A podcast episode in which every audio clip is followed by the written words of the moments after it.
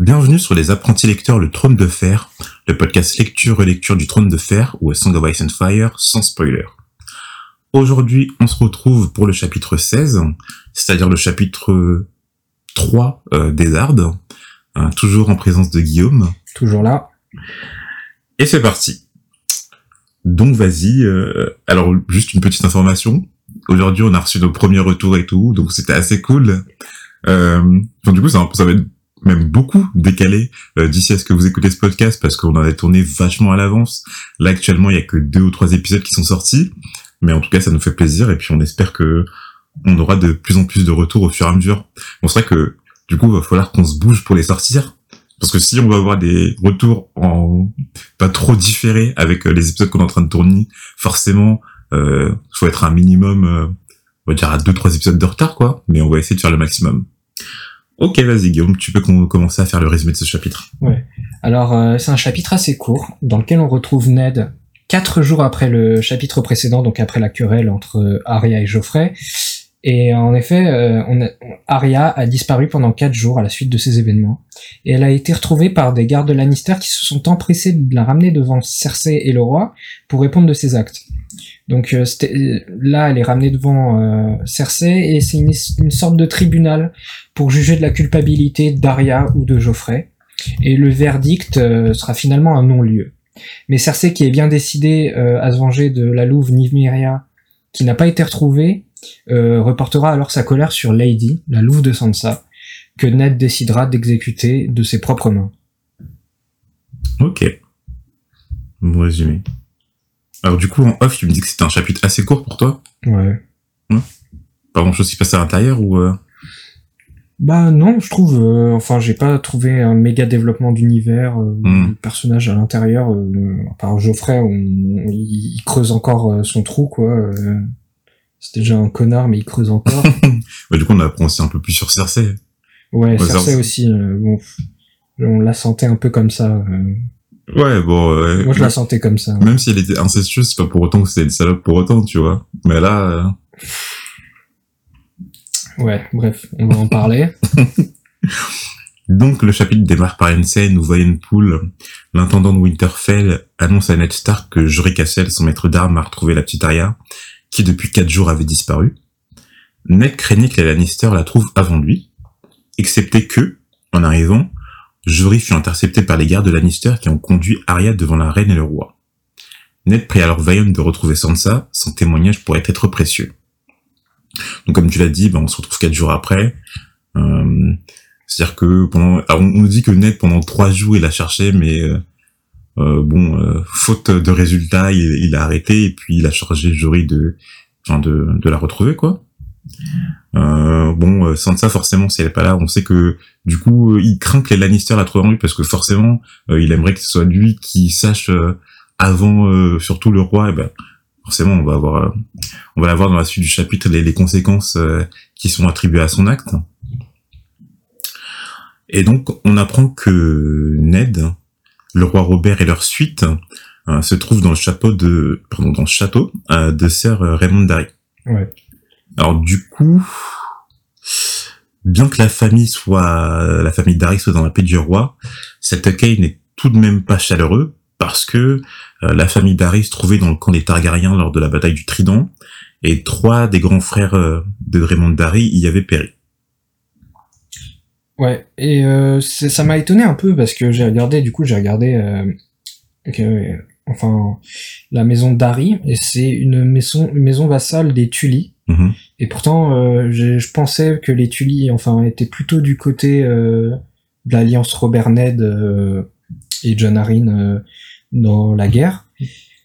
Mais je, suis quasiment persuadé que les Tully étaient du côté de, Ned et Robert, mais savoir qu'ils n'ont pas été suivis par tout leur leur tout ça m'étonne un peu. Après bon, c'est des coup, quoi. en fait, ça me fait rire que tu dises ça parce qu'on a déjà eu cette conversation il y a quelques chapitres. Du coup, parce qu'on avait déjà entendu le nom d'Harry quelque part. Ah, je me souviens plus du tout d'Harry. Ok. Ah si, Willem Darry. Ah oui, putain, c'est vrai, c'est le mec, euh, c'est bah c'est le mec justement qui s'est chargé de de, de protéger euh, les derniers Targaryens, Daenerys euh, à Père Dragon. Ouais, c'est vrai, bah oui, c'est du ça. Dari. Donc du coup, Dari, euh, oui. C'est ça. En gros, Willem Dari, euh, il a accompagné de quatre, euh, parce que j'ai lu le chapitre euh, justement avant d'écrire cet épisode, accompagné de quatre autres personnes à escorter Viserys et Daenerys, euh, je crois de Père Dragon pour les emmener à Bravos. Et donc c'est lui qui les a protégés, euh, en tout cas au début de leur existence de- sur le continent des Sauces, quoi. Donc euh, c'est avec lui qu'elle a même les souvenirs euh, de cette de cette maison avec la porte rouge et du citronnier. Et donc du coup, en fait, quand on avait évoqué justement William Darry, on avait eu cette conversation sur le fait que bah, toutes les maisons, enfin du coup que c'était bizarre que la maison Darry qui euh, était vassale de la maison Tully euh, et euh, participait à la guerre du côté des Targaryens justement. Ouais. Mais après, ça peut être compréhensible ou non. C'est-à-dire que dans un sens, tu te dis bien que la maison à laquelle euh, tu sois assujetti soit contre le roi, le roi c'est l'autorité suprême. Ouais. Donc il y a un conflit d'intérêts euh, Ouais, dans ouais, il y a certains un points. conflit d'intérêt. Soit t'as t'as t'as juré fidélité euh, à ton seigneur, mais t'as aussi juré fidélité à la couronne normalement. Hmm. Mais en tout cas, on voit que là, c'est en fait c'est toute la maison d'Harry qui était euh, comment dire, qui était euh, pour les Targaryens. C'est-à-dire Ouais. qu'on a d'un côté Raymond Darry et ses trois frères qui ont qui ont combattu lors de la bataille du Trident. On a de l'autre côté William Darry, bon, c'est pas leur lien de parenté, mais ils font partie de la même famille qui lui escortait Daenerys, donc forcément on voit que euh, c'est il y a, il y a- il reste des maisons à Westeros, particulièrement celle-ci, qui sont fidèles aux Targaryens. Ouais. Ned était inquiet, car lorsqu'il pénétra dans la salle d'audience des Dari, beaucoup de monde était présent, alors qu'en situation normale, il était sûr que Robert réglait les choses à l'amiable. Cersei était aussi présente, tout comme son fils Geoffrey. Arya, elle, se tenait de l'autre bout de la salle, accompagnée de Jory Castle. Ned la trouvait en pleurs et affamée. Donc, comme on l'a dit, euh, bah justement, c'est un peu une allure d'un procès officiel. Ouais, ça fait vraiment procès quoi.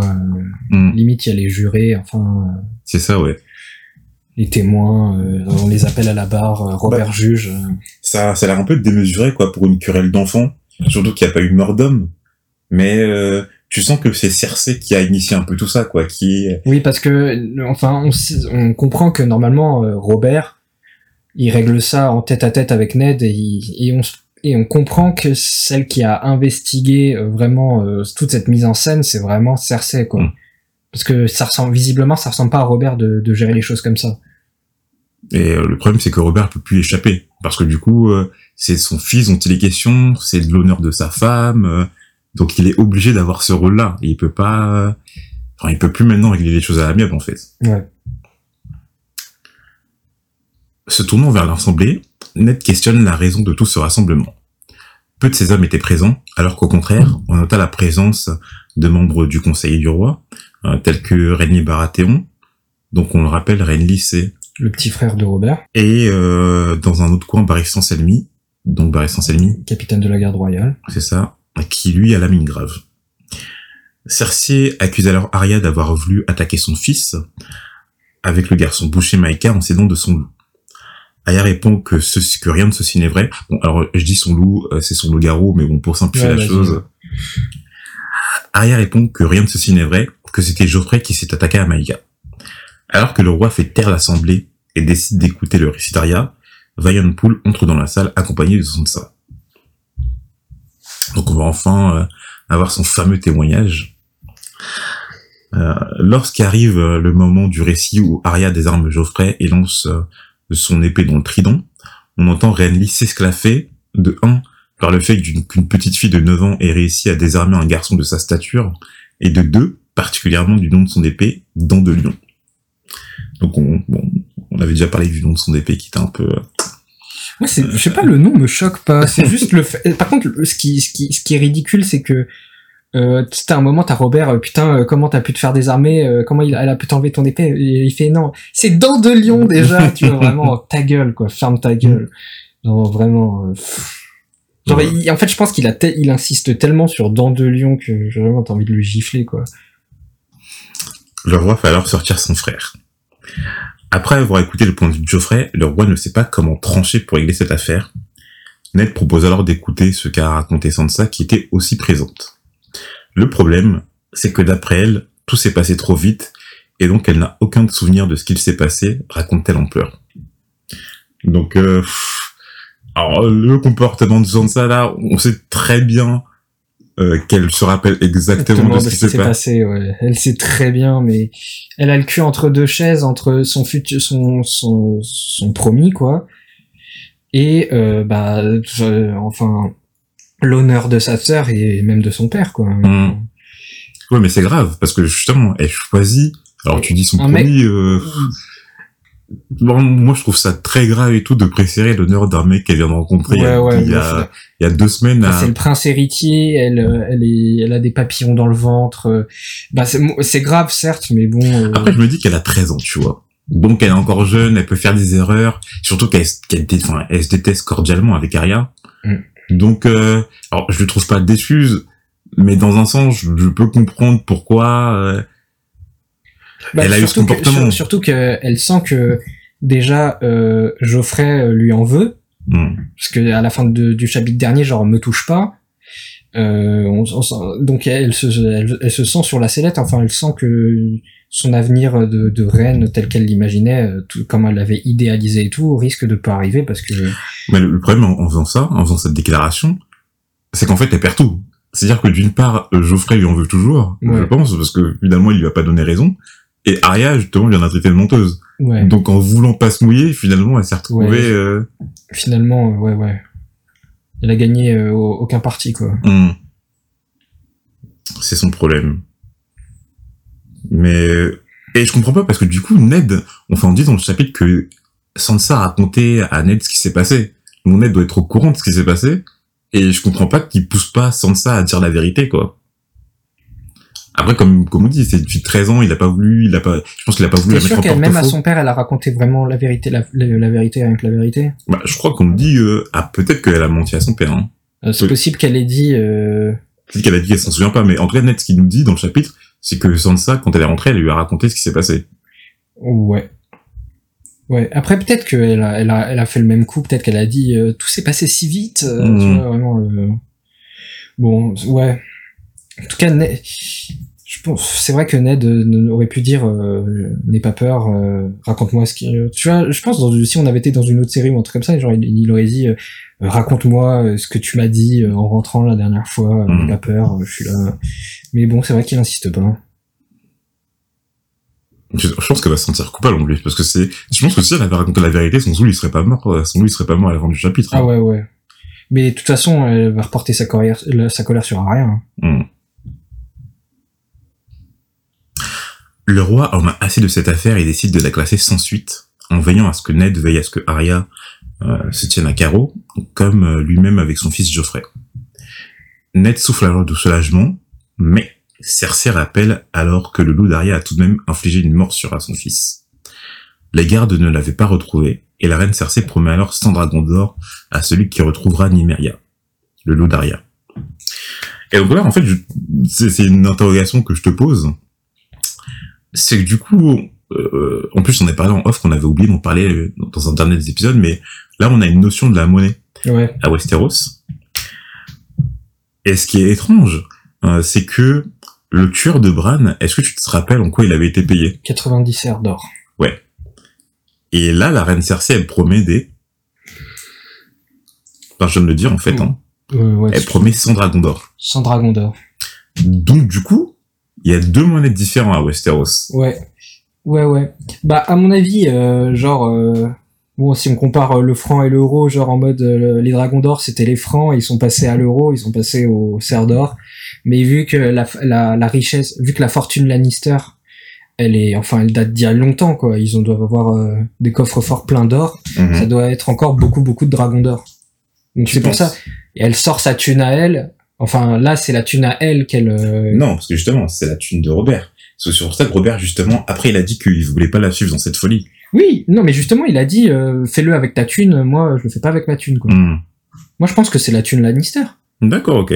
Genre que et qu'ils ont plein de dragons d'or eux, euh, qu'ils ont dans leur froco quoi. D'accord, donc lorsque en fait Robert a remplacé le roi Eris, ils ont changé la monnaie, enfin ils ont changé la monnaie, ils ont frappé les serres d'or au lieu des dragons d'or après. Ouais, je pense. Ok. Alors du coup, peut-être que ça pourrait donner une indication, le fait que le tueur a été pris en serre d'or et non en dragon d'or, tu vois. Mm. Ça, on pourra, peut-être le savoir dans la suite des, chapitres, mais... on va pas en reparler tout de suite, mais c'est vrai qu'entre les deux chapitres, j'étais en train de réfléchir et je me disais, enfin, j'avais des réflexions, j'avais des réflexions. Peut-être sur euh, l'acier valérien et tout. Mais, si tu veux, on, on, en reparle plus vers la fin de l'épisode. On finit celui-ci et éventuellement en bonus euh, où j'en suis dans ma réflexion sur. Euh, ok. On fera, on, on, fera ça. Pas de souci. Le roi ne veut pas suivre cette, dans cette folie de payer autant pour retrouver la bête, mais Cersei insinue qu'ils ont un autre loup-garou à disposition. Robert demande alors de trouver Eileen Payne, la justice du roi afin d'exécuter Lady, le loup de Sansa. Ned le supplie alors de changer de position au nom de l'amour que Robert portait envers Lyanna, sa sœur, mais même ceci ne le fait pas changer d'avis. Ned, devenu alors froid comme de la glace, dicte alors à, Robert d'exécuter le loup de ses propres mains. Et ça, c'est une chose qui est importante pour Ned, ça on le sait. Euh, je sais plus exactement quelle est la phrase exacte. le, le seigneur euh, doit appliquer sa justice lui-même ou un truc comme ça. La phrase hmm. exacte, je sais plus. Mais oh, oui, Il l'avait dit, quoi. C'est la sentence de, d'un, enfin, quand t'appliques une sentence, tu dois le faire toi-même et pas utiliser euh, quelqu'un d'autre. C'est la première apparition de Ned, c'est, c'est typiquement ça. Donc, oui, entre guillemets, prendre ses responsabilités. Mais Robert sort alors de la salle sans dire un mot. C'est vrai que le silence de Robert sur cette phrase, il a, il a l'air, il a, il prend, il prend vraiment un air ultra grave quand Robert lui dit ça, euh, quand Ned lui dit ça. Et je ne comprends pas. Enfin, je pense que ça doit faire écho à quelque chose euh, qui s'est passé entre Robert et Ned. Je sais pas. J'ai l'impression que c'est que vraiment ça veut dire, ça veut vraiment dire quelque chose pour Ned et Robert. Euh, cette phrase appliquer la, la sentence soi-même. Hmm. J'ai l'impression que ça veut vraiment dire quelque chose pour eux. C'est pas une, c'est pas des paroles en l'air. Mais je sais pas ce que ça veut dire. Mais euh... lorsque Cersei demande où est Lady, Ned se désigne alors pour effectuer cette tâche. Le loup-garou vient du nord et mérite une mort plus digne. S'approchant du loup-garou, il comprend alors pourquoi Sansa l'a nommé ainsi. Il était la plus belle et menue de la portée. Donc ça répond un peu à la question que, que je t'ai posée la dernière fois, c'est euh, comment ils ont choisi leur loup? C'est-à-dire, est-ce que le loup, il s'est, il s'est, comment dire, il s'est modifié en fonction euh, du maître, ou est-ce que euh, ils ont choisi leur loup de façon à ce qu'il ressemble plus à, à, eux, en fait, tu vois? Ouais. Et je trouve que cette scène, elle était vachement émouvante. Enfin, émouvante, c'est beaucoup, mais je veux dire et tout, c'est que quand on dit Ned s'intéressa enfin à Lady, à leur prénom que que, que les enfants ont, ont porté, enfin, ont donné à leur loup, tu, tu sens qu'il est vraiment attristé en fait par cette mort, quoi. Ouais. Et euh, bah on, on sent euh, tout son attachement pour euh, le Nord et tout ce qui va avec, quoi. Mm. Jory va alors avec Glace, son épée en acier valérien, et sur ces derniers mots, Lady ne fut plus. Il demande alors à Jory de créer quatre hommes afin de rapporter le, le, enfin, le corps de Lady à Winterfell et de l'y enterrer. Cersei Lannister n'aura jamais sa peau. Donc même euh, jusqu'au bout, euh, jusqu'au bout, il est, il est, il est digne avec elle quoi. C'est-à-dire qu'il la porte vraiment en haute estime. C'est euh, un loup-garou, c'est leur emblème, c'est le loup-garou de sa fille. il veut vraiment qu'elle soit protégée. Enfin, quatre hommes, c'est énorme. Hein. Ouais.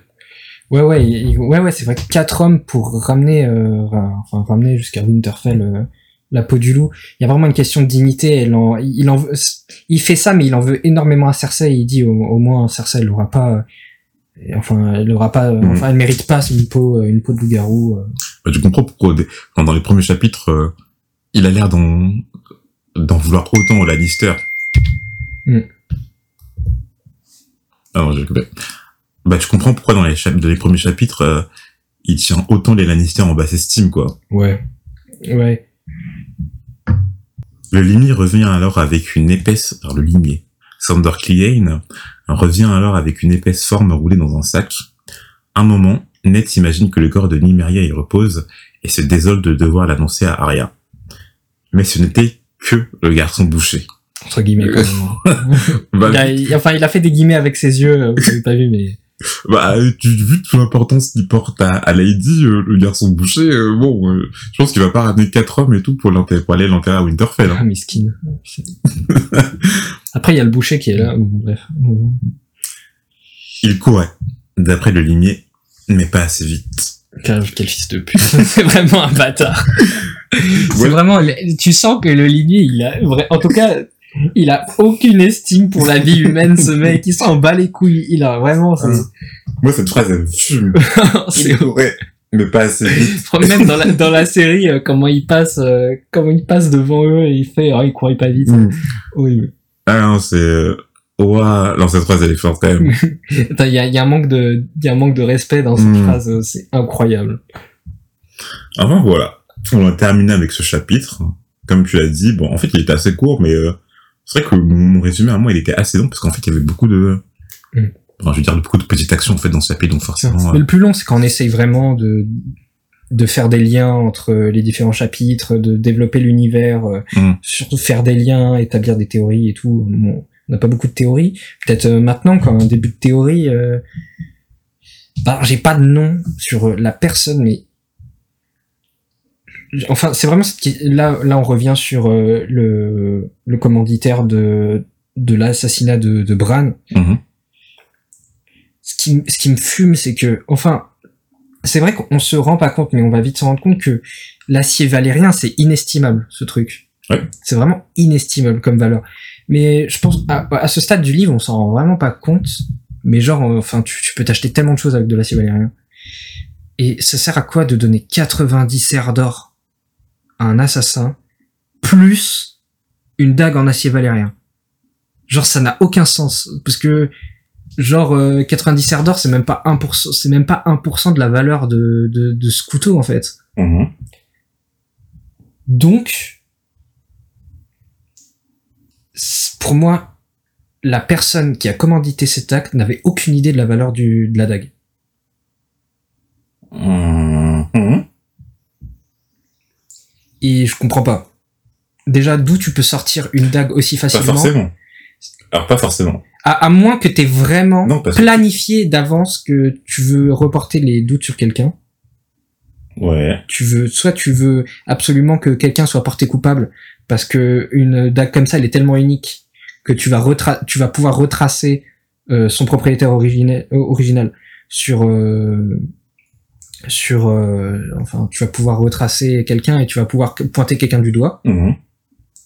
mais euh, en tout cas, celui qui a commandité cette- euh, cet assassinat n'est pas le propriétaire de la dague. C'est impossible parce que personne ne donne un couteau aussi unique et, va- et enfin donner son propre couteau pour se faire retracer ensuite, tu vois. Ok. Donc so- soit, euh, enfin, je pense que la personne qui a commandité cet acte a volé la dague à quelqu'un Ok. Parce que ça peut pas être, euh, tu peux pas donner ta propre dague. On va on va remonter jusqu'à toi. C'est trop, on va remonter jusqu'à toi avec une dague aussi précieuse. Donc cette personne l'a volé. So- Soit cette personne l'a volé et a voulu pointer du doigt euh, la personne à qui elle a volé la dague, Ok. soit cette personne a volé la dague et n'avait aucune idée de sa valeur. Ok. Intéressant comme théorie. Ok, d'accord, ça marche. Pour moi, c'est bon. Bah, de toute façon, après, on va, ce refus du chapitre, je pense qu'on va, on va découvrir euh, si, si euh, le tueur euh, ou la tueuse est déjà sorti. Enfin, en tout cas, le commanditaire, Mm. euh, qu'on va découvrir euh, si tes théories se vérifient ou pas. Mais c'est vrai que la rien, comme tu dis, c'est inestimable. C'est-à-dire que, par contre, on a croisé que, quoi, bah, que glace et, et ce poignard. hein. Je crois qu'il n'y a pas d'autre chose et tout. On a Pour l'instant, ouais, il y en a pas. ça marche pour moi. Bon, ben voilà, on a terminé avec ce- cet épisode. On espère qu'il vous a plu. Et puis, euh, on se retrouve, euh, je sais pas quand, mais pour le, le chapitre 17 et donc euh, le chapitre 2. Bran.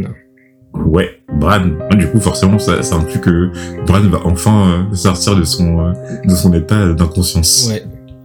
À la prochaine. À la prochaine.